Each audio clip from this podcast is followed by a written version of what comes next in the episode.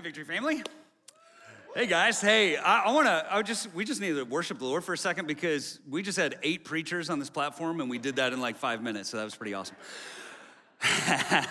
hey, welcome out, everybody. Hey, we are pumped that you are here today. You're on a special day. I'm excited about today. You're jumping into the second part of our series that we're kicking off uh, this new year with, with fresh vision, fresh insight, fresh uh, knowledge, revelation that God has given us. And so uh, last week we cannonballed into this idea, okay, this idea that in the beginning, God said, Let there be light. God created all, and then He said, It is good. And that wasn't it. He saved the best for last because in Genesis 1:27 here's what he says. God created human beings in his own image. In the image of God he created them, male and female he created them. God created you and I in his own image. He put unique gifts and talents and abilities and dreams and personalities and a future inside every single one of us. That's not just for preachers, that's just not for people who have business business cards and titles and make six figures. It's for every single person. God put his image on the inside of us, fearfully and wonderfully made. God planted eternity in the human heart that we could go on forever. God put himself on the inside of us. Above all the rest of creation, God smiled when he made us that we are not God, but we do have the privilege of being made in the image of God. And then he tells us why. Genesis 1:28, God blessed them, God blessed Adam and Eve and said, "Be fruitful and multiply, fill the earth and govern it, reign over the fish in the sea, the birds in the sky and all the animals that scurry along the ground." And here's what we discovered last week is that it was always God's will. It was always God's desire to rule, to reign in the earth with his people. And I know that that just that almost sounds blasphemous, but here's the idea. God thought I could do it all myself right? But the heart of God longs for community. He wants community. He doesn't need it, but He wants it. He wants to share it. And so, what God did, He made you, He made me in His image. He said, I want to partner with humanity to fill this earth with my glory. I could do it all by myself, but what I want to do is I want to put myself in Adam and Eve and in their descendants. Be fruitful, multiply, multiply the image, put me in humanity humanity so that we can shine out the glory of God all across this world like the waters cover the seas. And so God put himself in us. He put the image of God in us. And yes, where sin came in and covered up the image, where it tarnished the image, Jesus came to set the captive free. He didn't come to make bad things good. He came to make dead people alive. And we have been crucified and then resurrected with Jesus Christ, born again, so that we can become uh, pure and pure image bearers reflecting his glory every single day. And today, through the freedom that Jesus brings, what we want to do is we want to see an emancipation of greatness. This is God's desire, and these are the two words that are going to lead us forward into the future of what God has for us here at Victory emancipating greatness emancipating greatness, what God wants to do, He wants to liberate, He wants to unchain, He wants to free those gifts, those talents, those abilities that God put on the inside of you. That when He dreamed about you, He didn't make a duplicate, He put His uh, own unique image on the inside of you. And what He wants to do is unchain and unhitch all the uniqueness that He put inside you so that you can burn like a bonfire out in this world so others would see your good deeds and glorify your Father in heaven. And I believe there is so much unique gifts and ability and potential on the inside of every single one of us that is screaming to get out. I know you think it, I know you believe it, that there is something on the inside of you screaming to get out. But herein lies the difficulty. If we're not careful, this whole journey, this whole journey of emancipating greatness will turn into like an episode of Oprah or like a Tony Robbins seminar. Come on, somebody. right? Come on, like, you're so great, you're so amazing. You get greatness, and you get greatness, and you get greatness, and you get greatness. Everybody gets greatness, right? Because you deserve it. No, you don't deserve nothing. Come on, we are jars of clay. We are fragile, we are frail, but we are jars of clay to show that this all surpassing power comes from God and not from us. And so God has placed greatness in you. God has placed greatness, wonder, power, potential on the inside of you. Listen, it's not yours, it doesn't belong to you. You're a steward of it. You're a jar of clay, but you contain something amazing. So, listen, on this journey of emancipating greatness, one of the first questions we have to ask, so that this doesn't turn into a self help seminar, one of the first questions we have to ask is really, what is greatness? We today, here's what we need to do we need to redefine greatness. We need to redefine greatness. So, here's a story that may help. In the book of 1 Samuel, chapter 16, uh, where we find Samuel, the prophet of God. He's weeping before God because God has just rejected King Saul as king. And Samuel was right in the center of that anointing. He filled his horn with oil, poured it over uh, uh, Saul, anointed him as the king. And then God rejected Saul. And so Samuel's weeping, but God doesn't let Samuel weep for very long because he says, he says Hey, Samuel, stand to your feet because I've already found the next king. You need to stand to your feet, fill your horn with oil again, and go to Bethlehem to the house of a man named Jesse, because one of his sons is gonna be king. And so Samuel packs up, goes to Bethlehem, and when he arrives at Jesse's house, he tells Jesse why he's there. And you can imagine Jesse's like grinning from ear to ear, right? Because you can imagine one of the greatest prophets in the history of the world just showed up at your house and said, One of your sons is gonna be king. And so, so, so Jesse grabs all of his sons like it's the bachelorette, right? One of them's gonna get the rose. he lines them up. he said, Come on, Samuel, pick one of them, right? And he grabs his oldest son, Eliab. Here's where we pick it up 1 Samuel 16, verse 6. When they arrived, Samuel saw Eliab and he thought, Surely the Lord's anointed stands here before the Lord. But the Lord said to Samuel, Do not consider his appearance or his height all right, there's the question. Why shouldn't Samuel consider Eliab's appearance or his height? Here's the answer because that's what they did with Saul. Because Samuel was like, surely that dude's a king. Because he's like this tall, he's like this big. The dude's on the cover of every magazine, right? Like this guy is flexing. The ladies are like, there's the gun show, right? Like, this dude looks like a king. He's handsome, he's big. He's like, oh, all the ladies are falling all over him. Of course, he's the king. But the problem was he had a wicked heart. He had a heart that turned away from the living God.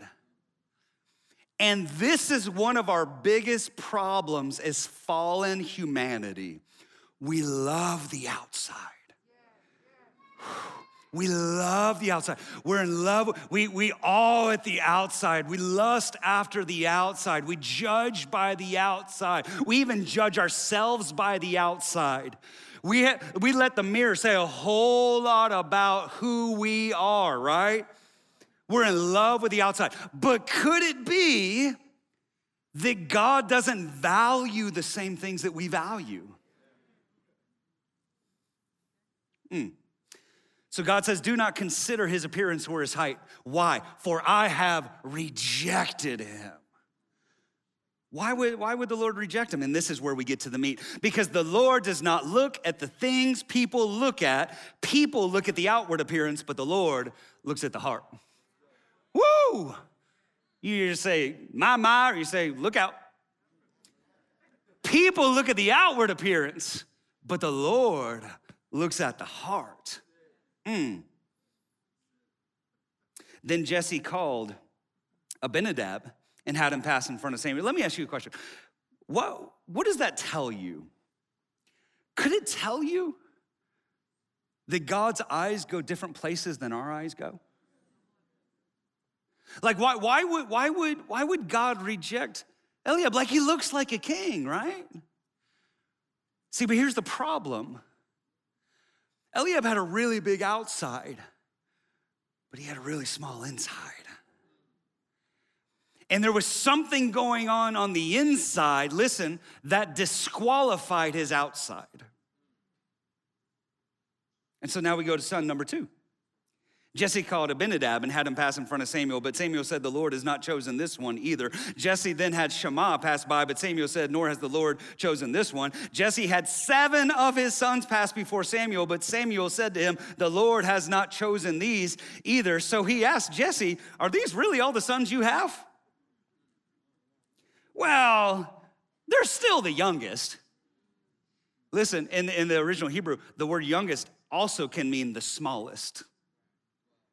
There's also the smallest one. Well, he's tending the sheep. And Samuel said, Send for him, and we will not sit down until he arrives.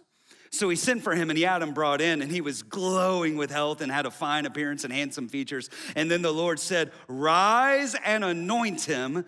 This is the one. So Samuel took the horn of oil and anointed him in the presence of his brothers. And from that day on, the Spirit of the Lord came powerfully upon David. Woo! That just preached about a thousand sermons. So God rejects seven sons to get to one son. Why? Because seven sons were big on the outside, but the smallest son was actually biggest on the inside. And that makes all the difference in the world because we have a God who doesn't look at the same things that people look at because people look at the outside, but God looks at the heart. And listen, God says of Eliab, He says, don't even consider his appearance or his height. And that grabbed me, right? Like, don't, don't even consider it. Like, that's not even in the factor. Like, here's what it says it, it doesn't matter if he's tall, dark, and handsome or short, pale, and ugly. Those features aren't even in the equation. So, listen, guys, I got good news for you. You can be ugly and still be called by God. right? All those external features that the world uses to determine greatness don't matter to God. God doesn't take the, those things aren't in the equation. And this is good news because you may have been discriminated against before because of people because they look at the outside. Right? You may have been discriminated against because of your age or your language or your accent or your skin color or the car that you drive or the clothes that you wear or the people that you hang out with or because you showed up at the event with Pumas instead of Yeezys, God forbid. And people make a judgment about the outside, but at the end, at the end of the day, God's greatness doesn't begin with the outside. God's greatness begins with the state of the heart. And here's what he's trying to say if the heart disqualifies you, nothing else can qualify you. If the heart disqualifies you, nothing else can qualify you. It begins at the heart.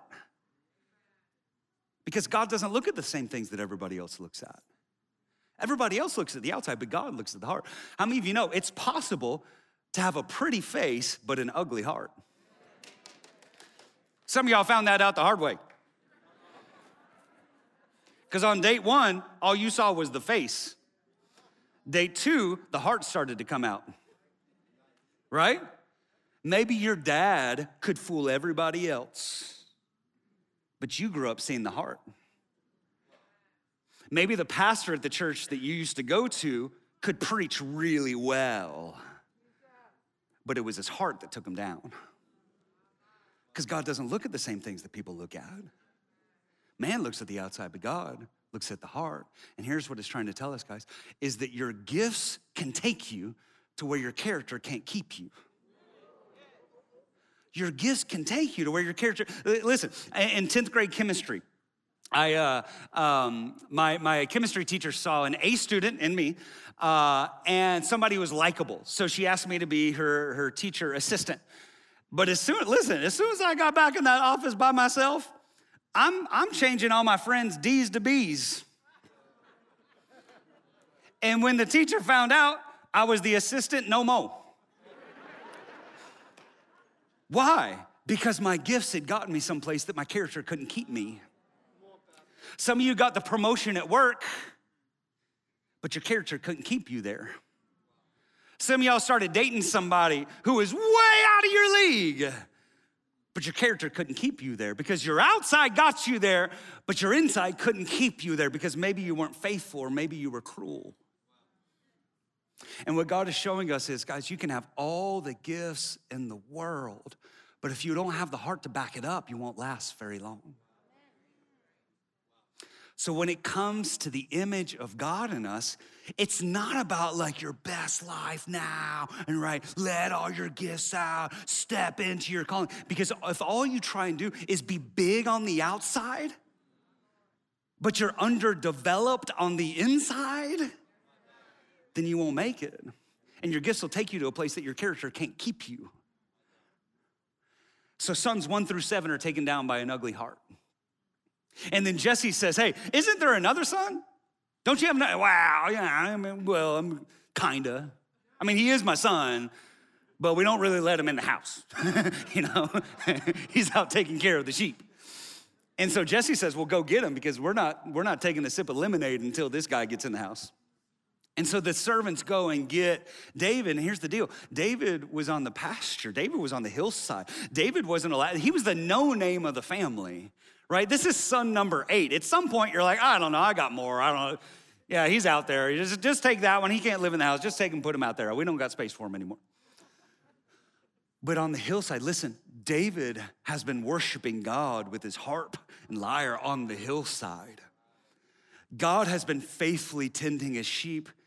David has been faithfully tending the sheep on the hillside. David has been growing his heart for Jehovah God on the hillside. Listen, on the hillside, David developed his inside. Come on, somebody. What, what, what David learned was this is that you'll never make it to the palace if you can't be faithful in the pasture. I've got good news for you guys. Listen, you can develop your inside on the hillside. Here's what David was doing David was singing, How great is our God when he's restocking the shelves at Walmart. David's putting the kids to bed and then he's falling on his face at night. Oh God, crying out to God from the deepest places of his heart. David's telling his neighbors about the goodness of the Lord, but here's the deal nobody knows because he's not posting it on Instagram. When nobody else was watching, he's, he's growing. David was serving in children's ministry on Sunday, even though he was tired even though, yeah, the COVID thing, but he thought, that's my pasture, and I can't leave those kids for the wolves. He's giving of himself over and over and over again, and he's growing the inside on the hillside. And he developed a heart for God when nobody was watching. Listen, he developed a heart for God when there was no promise of promotion. He just did it because it was the right thing to do because his heart loved God. He wasn't like, well, listen, listen, this is what we do. He, he didn't say this, well, as soon as I get more money, I'll tithe. Well, as soon as I get married, I'll stop looking at porn. As soon as I get the promotion, I'll be faithful. See, we wait until we get put in the palace to act like a king. But David was a king on the hillside first. And in the secret place, when the lights and the cameras were not on, David grew his heart for God. Nobody was watching, but that didn't matter. David just said, I love God.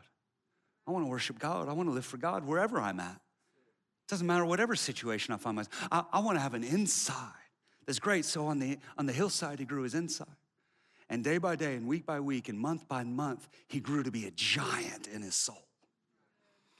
And guys, he may not look like a king on the outside, but God sees a king on the inside.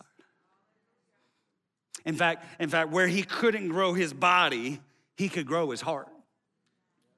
I couldn't, he couldn't grow out here to try and impress everybody else, but he wasn't trying to impress everybody else. He was trying to live before God. He could grow his heart for God. And obviously, he's thinking, listen, if you get close enough to me, you're gonna smell some sheep stuff.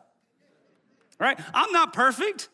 If we find that out about David very quickly. But listen, if you get close enough to me, you're gonna see the sins. I'm not perfect, but God knew something about David that nobody else knew, that God knew that his inside was greater than his outside. In fact, his insight was so great that when David walks into his father's room, Samuel has to stand to his feet because greatness has just entered into this space. And Samuel rises to his feet and he undoes the horn of oil. Listen, and God had prepared a table for David in the presence of his enemies. And his brothers are gnashing their teeth, and God anoints David's head with oil and goodness and mercy followed David all, all the rest of the days of his life. You thought Psalm 23 was Psalm 23 was about David getting anointed with oil in the presence of his brothers because he grew his heart for God. And on the path from Adam to Jesus, the redemptive story of God takes this unexpected pit stop, pit stop at this, this young teenager named David. Why? Because David's inside was greater than his outside. In fact, somebody, just right now, we don't always do this, turn to your neighbor, come on, and say, Neighbor, you need to be greater on the inside than you are on the outside. Come on, turn to your other neighbor. You gotta do it, because I said it. And say, Neighbor, I need to be bigger on the inside than I am on the outside. Come on, tap your neighbor in front of you and say, I need a tic tac. Just kidding. All right.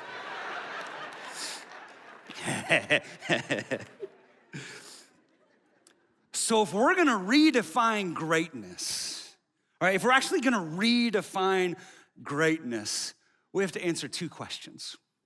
We have to answer two questions. Here's the first question Who defines greatness?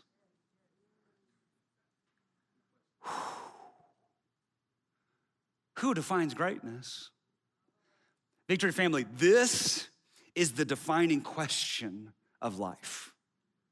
In fact, we're gonna revisit this question over and over and over again throughout this next year.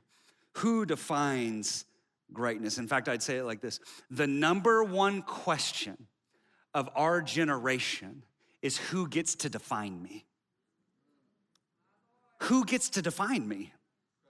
Who has the final say over my life? Who gets to define me? Because at the beginning in Genesis 1, God defines us right? Male and female, He created them. He put His image on the inside of them. Listen, God defines us. But all you got to do is wait two chapters, Genesis 3, and Adam and Eve let the devil define greatness. Because the devil comes in and says, hey, if you eat the fruit, you'll be like God. In fact, there's a way to be great without God. And they let the devil define greatness. You fast forward to 1 Samuel 16, and Samuel thinks that he can define greatness by appearance and height. But God says, listen, Samuel, that's not the way that it works. And today, we define us. Come on, somebody. I know this is controversial. We define us. How I feel defines me. How I feel today defines my sexuality. How I feel today defines my gender. How I feel today determines my mood or how I view myself. Because I define me. I define me. Maybe your spouse or your friend or your boss said words over you that defines you. Maybe you had somebody try and manipulate you and say, You'll never amount to anything without me in your life. They tried to define your life. Maybe your parents told you what was great.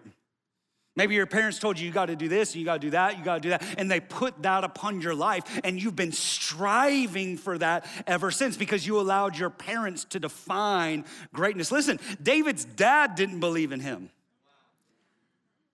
But here's the question Did David allow his dad to define him or his God to define him?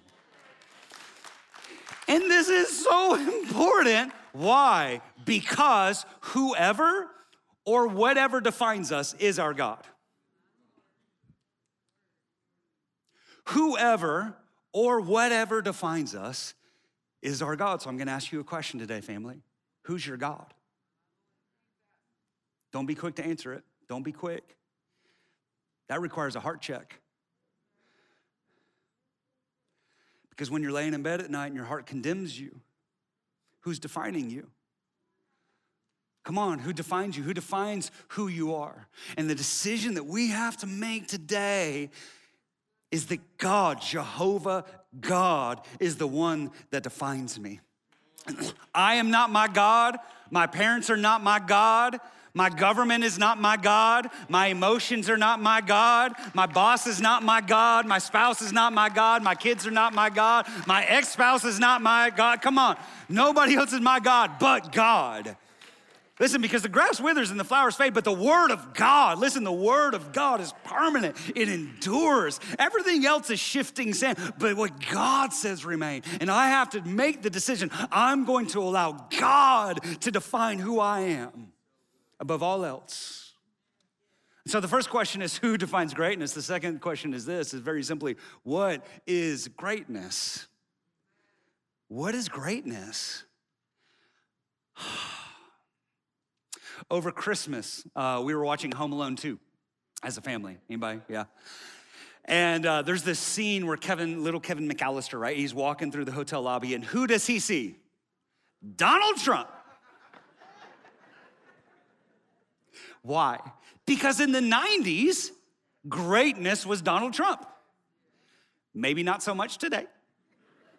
Not gonna get into it today. But you fast forward a little bit, then success was Bill Gates, right? And then it was Steve Jobs. And then it was Elon Musk, and now it's Jeff Bezos, right? Why? Because those guys are really big on the outside. Did y'all know this? Maybe, maybe you did. This is this crazy. Jeff Bezos, okay? Uh, he and Elon Musk go back and forth for the wealthiest person on the, on the planet. Jeff Bezos, he's the founder of Amazon. Um, it was reported that this last year, Jeff Bezos made an average of $320 million a day. Not a year, a day. A day. But is that greatness? Some of you are like, well, it ain't that bad. I mean, can we just add that on? you know? See, here's the problem. In my Bible, Jesus tells a story about, about a man who kept on building bigger and bigger barns to store all of his stuff. And God said, You're a fool because tonight your very life will be taken from you. And then what do you have to show for it all? Because it doesn't matter how big we are on the outside. Listen, when you die and you stand nude before God, and you ain't got your $320 million a day, and you don't have your cars, and you don't have your servants, you don't have the mansions, you don't have all the stuff because it's all burned away, what will God say about you? Because the world defines greatness as having everything you've ever wanted, right? Your parents define greatness as getting a good education and getting a good job and making a lot of money. Your boss defines greatness as making him a lot of money. Your spouse defines greatness as being able to pay the bills. Your friends define greatness as always being available for them. Your heart defines greatness as being looked up to and being respected. Your past defines greatness as something that's unattainable because you're disqualified. Your future defines greatness as something you're gonna have to fight and claw for. Your present defines greatness as something that you could probably never have because of things that you've done and the thoughts that you think. And each one of these definitions of greatness becomes another chain, another weight on your shoulders of saying, striving. Oh God, I gotta please them and I gotta live for them and I gotta do that. But listen, I can't live my life trying to please everybody else. I can't live my life trying to be big on the outside. I can't live my life under the burden of trying to impress everybody. Listen, of trying to impress you and climb the ladder and be important. I wanna please God. I wanna please God. That's what I have to live for. That's what you have to live for. At the very end of my life, when I'm in the hospital bed, boop, boop, boop. I don't want my boss, I'm not living to have my boss come in and be like, hey, uh, you didn't make your second quarter goals, so I'm gonna need you to step it up a little bit. no, I'm living to hear my father say, well done. Well done. Well done. So I gotta live for a different greatness than everybody else is living for. Here's the question What if we allowed God alone to define greatness? Because God is not silent when it comes to greatness. All right, Jesus, in fact, he, he gives us one hint Matthew 20, 26. Whoever wants to become great among you must be your servant. And whoever wants to be first must be your slave, just as the Son of Man himself did not come to be served, but to serve and to give his life as a ransom for many. See, listen, guys, Jesus says there's not a problem wanting to be great. There's not. Jesus says, want to be great all day. I want all of you to want to be great. But that greatness is going to look a little bit different in the kingdom than it does in the world. Because the greatness that God is talking about is a greatness that starts on the inside, not a greatness that tries to flex on the outside for everybody to stand back and applaud. We can't live for this applause from people. We got to live for applause from heaven. Because greatness in the world is all about using what, what you have for your glory. But greatness in the eyes of God is about using what He gave you and then pouring yourself out and letting everything that He put in you get out of you, but not for your glory, for His glory. For His glory. In fact, in fact, MLK, Dr. King, he said this. Let's put this up here. He said, "Everybody can be great because anybody can serve." You don't have to have a college degree to serve. You don't have to make your subject and your verb agree to, in, in, other words, you don't have to be a great preacher to serve. You only need a heart full of grace, a soul generated by love. Anybody can be great because this greatness comes from the inside. I'm not waiting for my outside to be great, I'm, I'm striving for my inside to be great. I'm trusting God with my heart. So here's the question What does that life look like? What is greatness? And I'm gonna give you my humble definition of what greatness is. Here it is Greatness is living confident in who God made me to be, using the unique gifts He put in me for His glory around me. I believe that this is the journey. This is the emancipation of greatness. I believe that this is the journey that God has taken us on. Greatness is living confident in who God made me to be, using the unique gifts He put in me for His glory around me. Confident, confident, confident. Listen, that's the key word for me confident. Stella got her groove back, and God wants you to get your confidence back.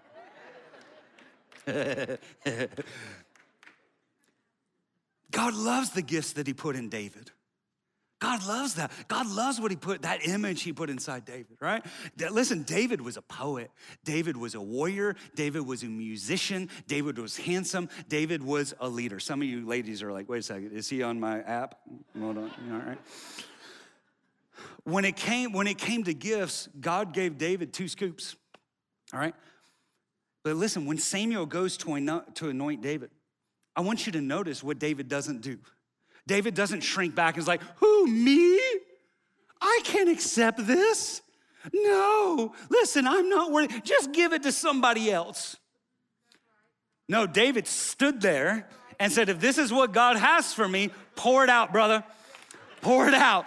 And then he starts putting one foot in front of the other to confidently walk into the calling that God has for his life. Because he said, if God refined me on the hillside, then God is calling me to the palace in this next season. He called me there, then he's calling me here now. And I'm gonna take one step, put in front of the other, and then begin letting what God put in me get out of me with confidence. Listen, you and I are seated with Christ in heavenly places. The Father smiles when He thinks about us. God rejoices over us with shouts of joy. Listen, you, you and I are being purified day by day into the image of Jesus. So we don't need to try and impress people. We need to try and live to please the Father. We don't need to be big on the outside. We first need to be big on the inside. And if we can be big on the inside, then later God can trust us with the outside.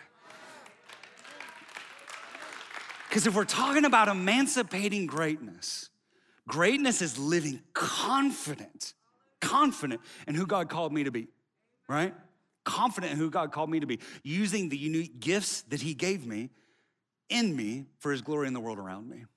And that is greatness, and that is success, and that is significance, and that's a life of joy. And I'm just gonna be honest, that is something I struggle with. That's something I struggle with. And if you'll allow me, I want to be vulnerable for a moment here. I've always struggled with confidence. I would love to say that I haven't, but I have. Even from the time that I was young, I struggled. I always tried to shrink into the background. I was always afraid of speaking up. I was always afraid of what people would think about me. I just tried to stay in the shadows because if people look at me, they might not like me. And you know, it was to the point that even I remember this, like for years. I like I know this sounds so stupid. I've said this before, but this track, this followed me for years. That I, when I was at a restaurant, I would be afraid to ask for refills on my drink because what if she said no? Like I don't know if I can take that. More sweet tea, please. No. Oh God, who am I? Right? For real, that's like these are scenarios playing out in my mind. In sixth grade, my, my, my friends in class nominated me for student council, but I walked around telling everybody not to vote for me because I would rather have a reason for not getting elected than actually put myself out there and get rejected. Like, this is the life that I live. I've always struggled with confidence. So you can imagine taking somebody who struggles with confidence and then they get called to be a pastor,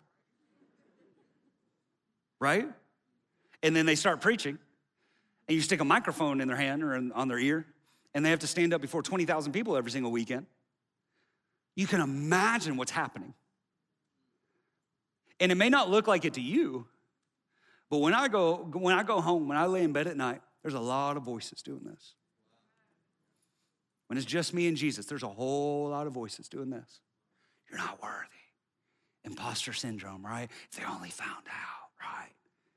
who you are and what you're not, and all these sorts of things. At every promotion, I've struggled. When, when, when we went from, when Summer and I went from being in a small group to small group leaders, that was a struggle. Because listen, when, when you're in a small group, you can just kind of fade back.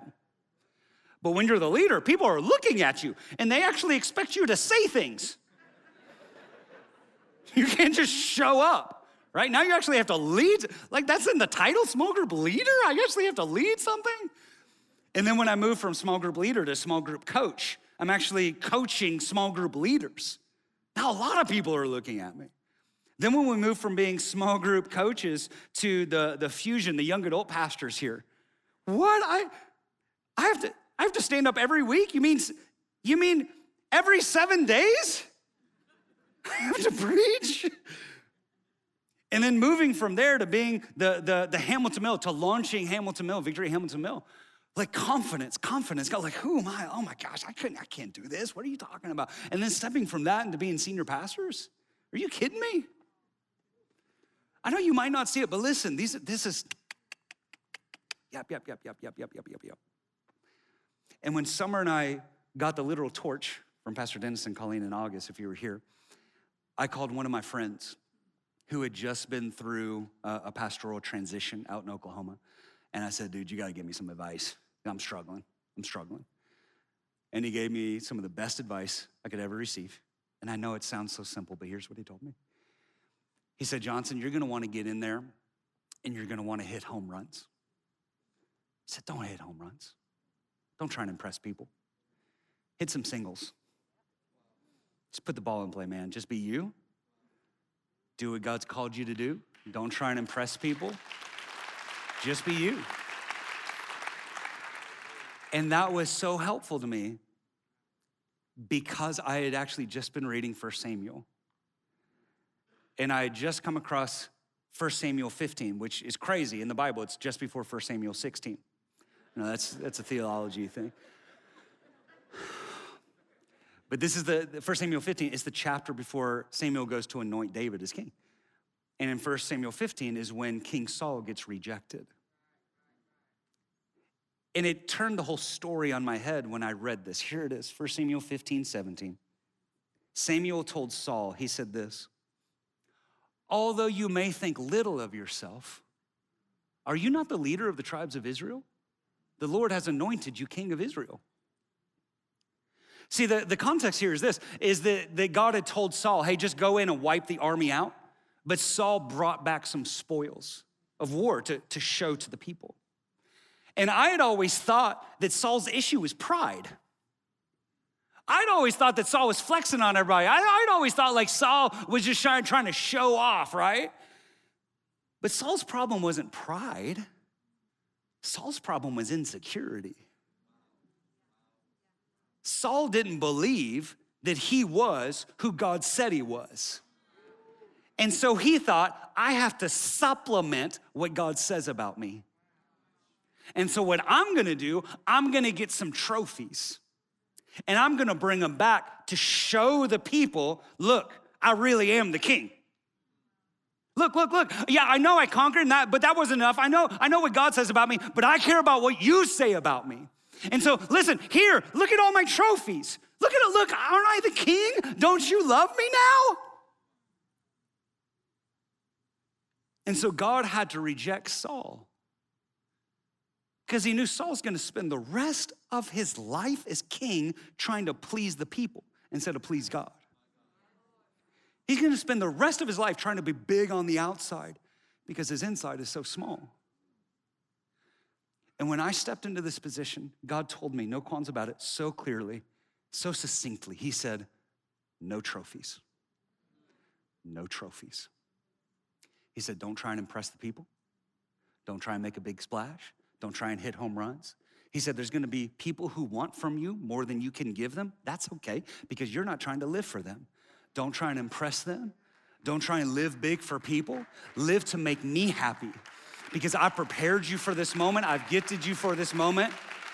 And in fact, he said this listen, listen, listen. He said, Johnson, I'm not asking for you to be strong. He said, in fact, embrace your weakness. Embrace your weakness.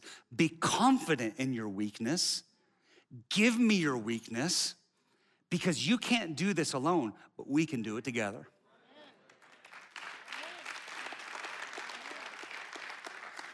And in 1 Samuel 15, God rejects Saul as king. 1 Samuel 16, God anoints David as king because he was bigger on the inside. And in 1 Samuel 17 is when David kills Goliath. But when David's talking to Goliath, he doesn't say, Here I am, boy. Look at me. I killed the lion and the bear. I'm brave. I'm strong. I'm big. I already got anointed. Look at me. I'm about to kill you.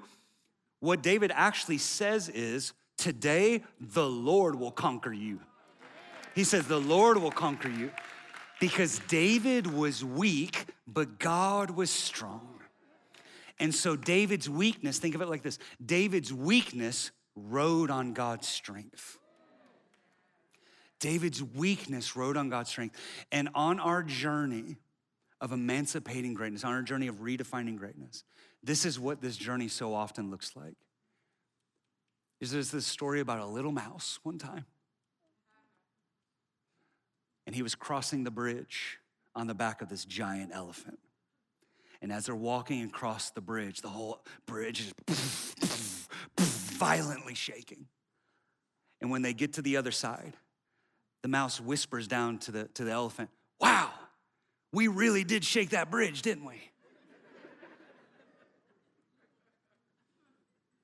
because when you partner with God to live life, your weakness rides on his strength. And what he's asking us today, listen, if what he's asking us today is to be a confident mouse,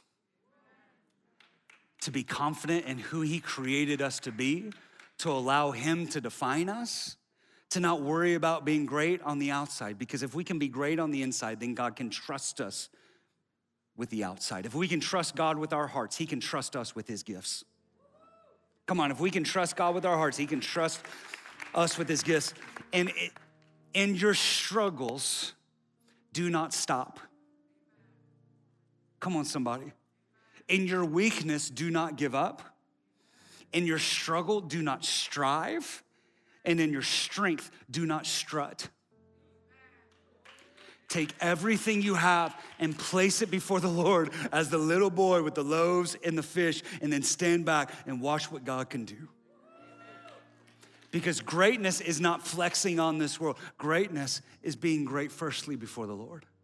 And I want us to read this definition one more time together. Can we put this up here? Let's read this together. Greatness is living confident in who God made me to be, using the unique gifts He put in me for His glory around me. And what God is calling us today to do is this is to ride your, your weakness on his strength. And let's go out into this world to shake bridges together with God. In Jesus' name. In Jesus' name. Amen. Amen. Amen. Glorify Jesus. Glorify Jesus. Come on, let's bow our heads, let's pray. God, you alone are great. You alone are worthy to be praised. You are that giver of every good gift. God, every good thing we have comes from you. God, we cannot manufacture greatness. God, we can try and boast of the outside. But God, what matters at the end of the day is infinitely more what you see about us in private than what people see about us in public. And so today, our heart is bare before you. And God, what we say from the deepest part of who we are is this God, I don't want to be great on the outside if I'm small on the inside. Come on, just allow that to, to, to well up on the inside of you. In fact, God, I, as one people today, God, we repent for trying to be great apart from God.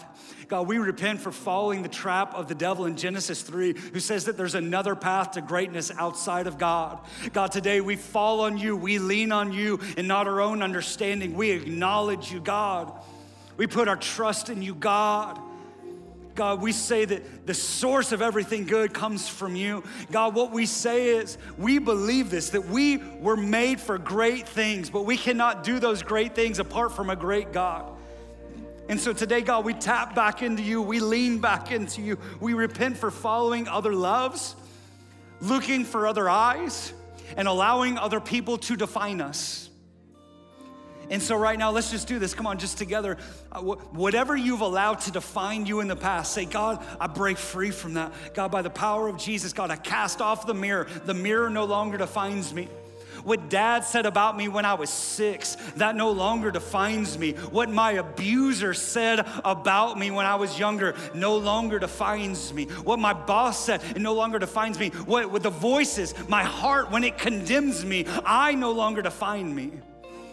My God defines me. You alone define me. And God, before I'm great in this world, I want to be great in the kingdom. Oh, Jesus. Oh, Jesus. Help me to be bigger on the inside than I am on the outside. Mm. But listen, none of this is possible without Jesus. The only way we can connect to the Father, the only way we can enter into this journey is, is with Jesus, the one who has the power to break sin, the one who has power to break strongholds, the one who has power to set us free. The name of Jesus is above every name. we glorify the name of Jesus in this house. And so today, what we're doing, we're putting our faith, our trust in Jesus more than we are ourselves saying, God, I can't do any of this. I am weak, but through your strength, I am strong. And the way into the kingdom, the way into this journey is through Christ alone. And so, what I want to do, I want to offer that to every single person in here, every single person under the sound of my voice. I want us to pray together. Let's pray like this say, Jesus, I repent for my ways, for trying to be great in this world because it's empty. I want to be bigger on the inside than I am on the outside. I want to come alive today. And so I turn to you. I receive you as my Lord, as my Savior, as my King for the rest of my life. You were crucified so I could live. And so today, I am born again by faith in Jesus and I'm gonna live the rest of my life, not for my glory, but for your glory. So help me, Jesus, day by day to walk deeper into the life you have for me, more confident in who you made me to be. letting the gifts you put in me get out of me for your glory in Jesus' name. And everybody said, Amen, amen, amen, amen. Hey, let's do this. Let's stand up to our feet and we're going to worship the Lord together right before we leave. I want us to take everything that the Lord just said to us and we, I want us to let it out in worship. This is praise. This is thanksgiving. This is saying, God, you are good. When I am not, you are. And so let's worship at the top of our lungs that He alone is our champion in Jesus' name. Amen.